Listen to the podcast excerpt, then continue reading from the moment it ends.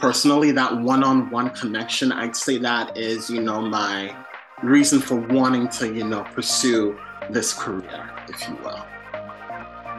Welcome to the Hire Me podcast. I'm Chris Lynn. And I'm Heather Balsaric. We are excited to introduce you to an amazingly talented professional today.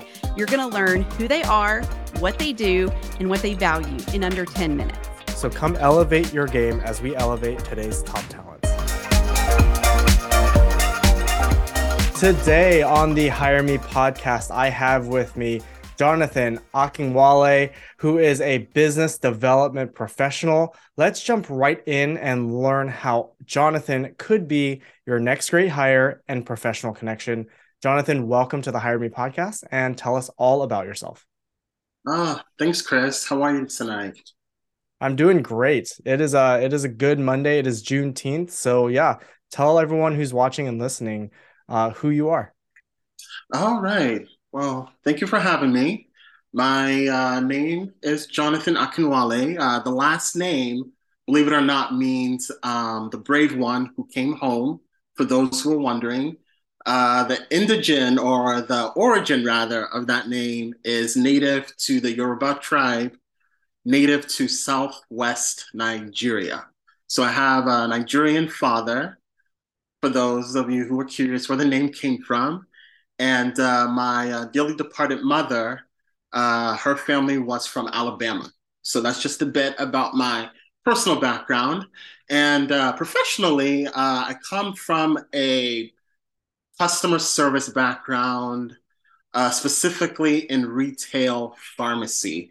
My last role was as a registered pharmacy technician and I uh, was there about six years, rose up in the ranks, became a senior tech, and uh, worked right through the height of the pandemic up until last November when I left.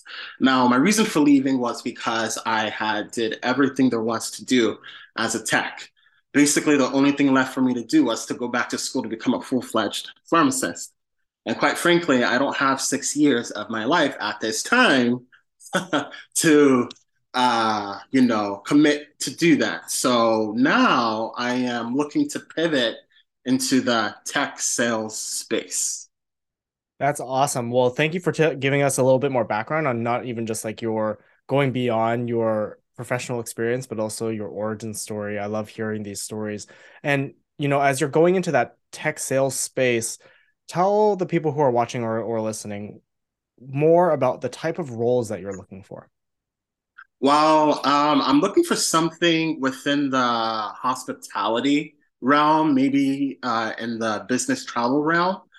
Uh, I am a big aviation geek. I've been to about 21 plus countries thus far, and I'm hoping to cover all 195 before taking my last breath. So I would love to end up in the hospitality, business travel space, somewhere in there. That's fantastic to hear. And with all of that, you know, you you say you're an avionics uh, geek a little bit. What is it about, you know, business development and sales that you really love? Well, it's um, the connection to people. I really enjoy the service as- aspect, if you will, of sales. Uh, at my last job, they gave me uh, the nickname Ace due to my ability to connect with uh, the really, really tough customers, if you will. And of course, my ability to be able to upsell just about anything that we were selling over the counter. So if we had a special on Motrin that week, always said, hey, we're having a special this week. If you buy this Motrin, I'll throw in a coupon. You want it? And most times, you know, people went for it because I was able to connect with them on a personal level. So I'd say my ability to connect with people uh, personally, that one-on-one connection, I'd say that is, you know, my reason for wanting to, you know, pursue this career, if you will. That is fantastic. And that connection to each individual person really just strengthens bonds and ultimately right sales and revenue and, and profit for organizations. So yeah. having been in, you know, in as a pharmacy tech and the other roles that you've previously been in, you've worked with different types of leadership, you've worked on different teams and different cultures. What are the ones, what are the cultures and, and leadership styles that you found really help you thrive and do your best work? Oh, um, definitely being able to put my, well, to have my input.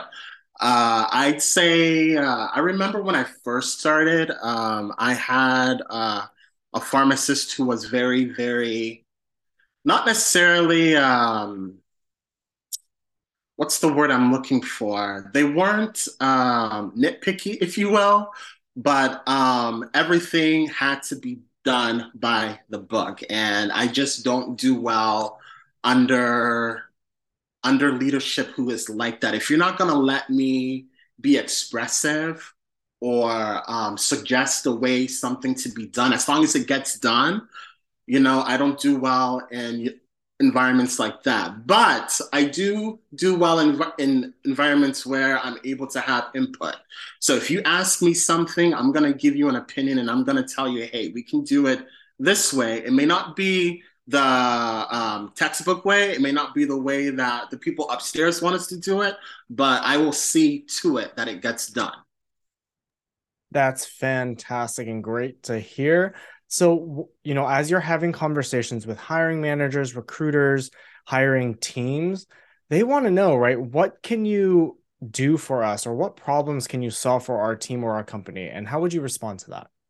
Oh, that's easy. So, uh, in order to solve a problem, I think uh, you need to have more than one opinion. You can't just have the uh, the leaders. They can't just it can't just be them alone. It has to be everyone from the ground up. If you're gonna want to solve a problem in a company, you definitely need to have more than one opinion. I'm gonna come, give you my opinion, and if I think that it's something that we can execute, hey, let's get it done. So you definitely need an extra set of eyes and ears when it comes to solving problems. I feel more than one opinion is good. It's a good thing. Some people think otherwise, but I think it can be a good thing. Absolutely. I mean, having that diverse range of opinion, especially one uh, organizations and cultures that really value that diversity of opinion and thought is so important. And then add on the extra layer that you can connect with individuals so deeply in order to, con- you know, be able to help move something forward, whether it's sales or whether it's a, an issue, a problem, is so important.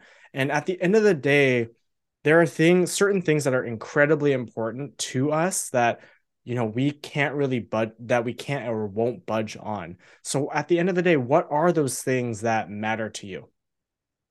Uh let's see. So uh i'd say one thing that matters most to me now is that um it's gonna you know build off of my last you know point uh you're really gonna I, I really want to make sure that my voice my opinion is heard at this last role that I had, I was carrying that store on my back and my my voice really didn't matter. They just wanted me to show up, do the work, and leave. They did not care how I did the work.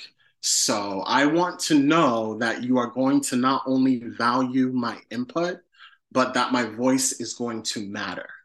And that's non negotiable for me. 100%. You know, again, these non negotiables are so important to us. And it's important to go into organizations, right, that really value that and, and respect your values. Well, Jonathan Ace Akinwale, thank you again for coming on the Hire Me podcast. It was great talking to you and learning more about you, your skills, and your experience, and the value of this personal connection that you'll bring into your next role. If you are watching or listening, make sure you connect with Jonathan through the links below in the video or in the show notes. And make sure you continue to subscribe, follow, and like all of our content here on the Hire Me podcast so we can continue elevating today's top talents. Take care. All right. Take care, guys.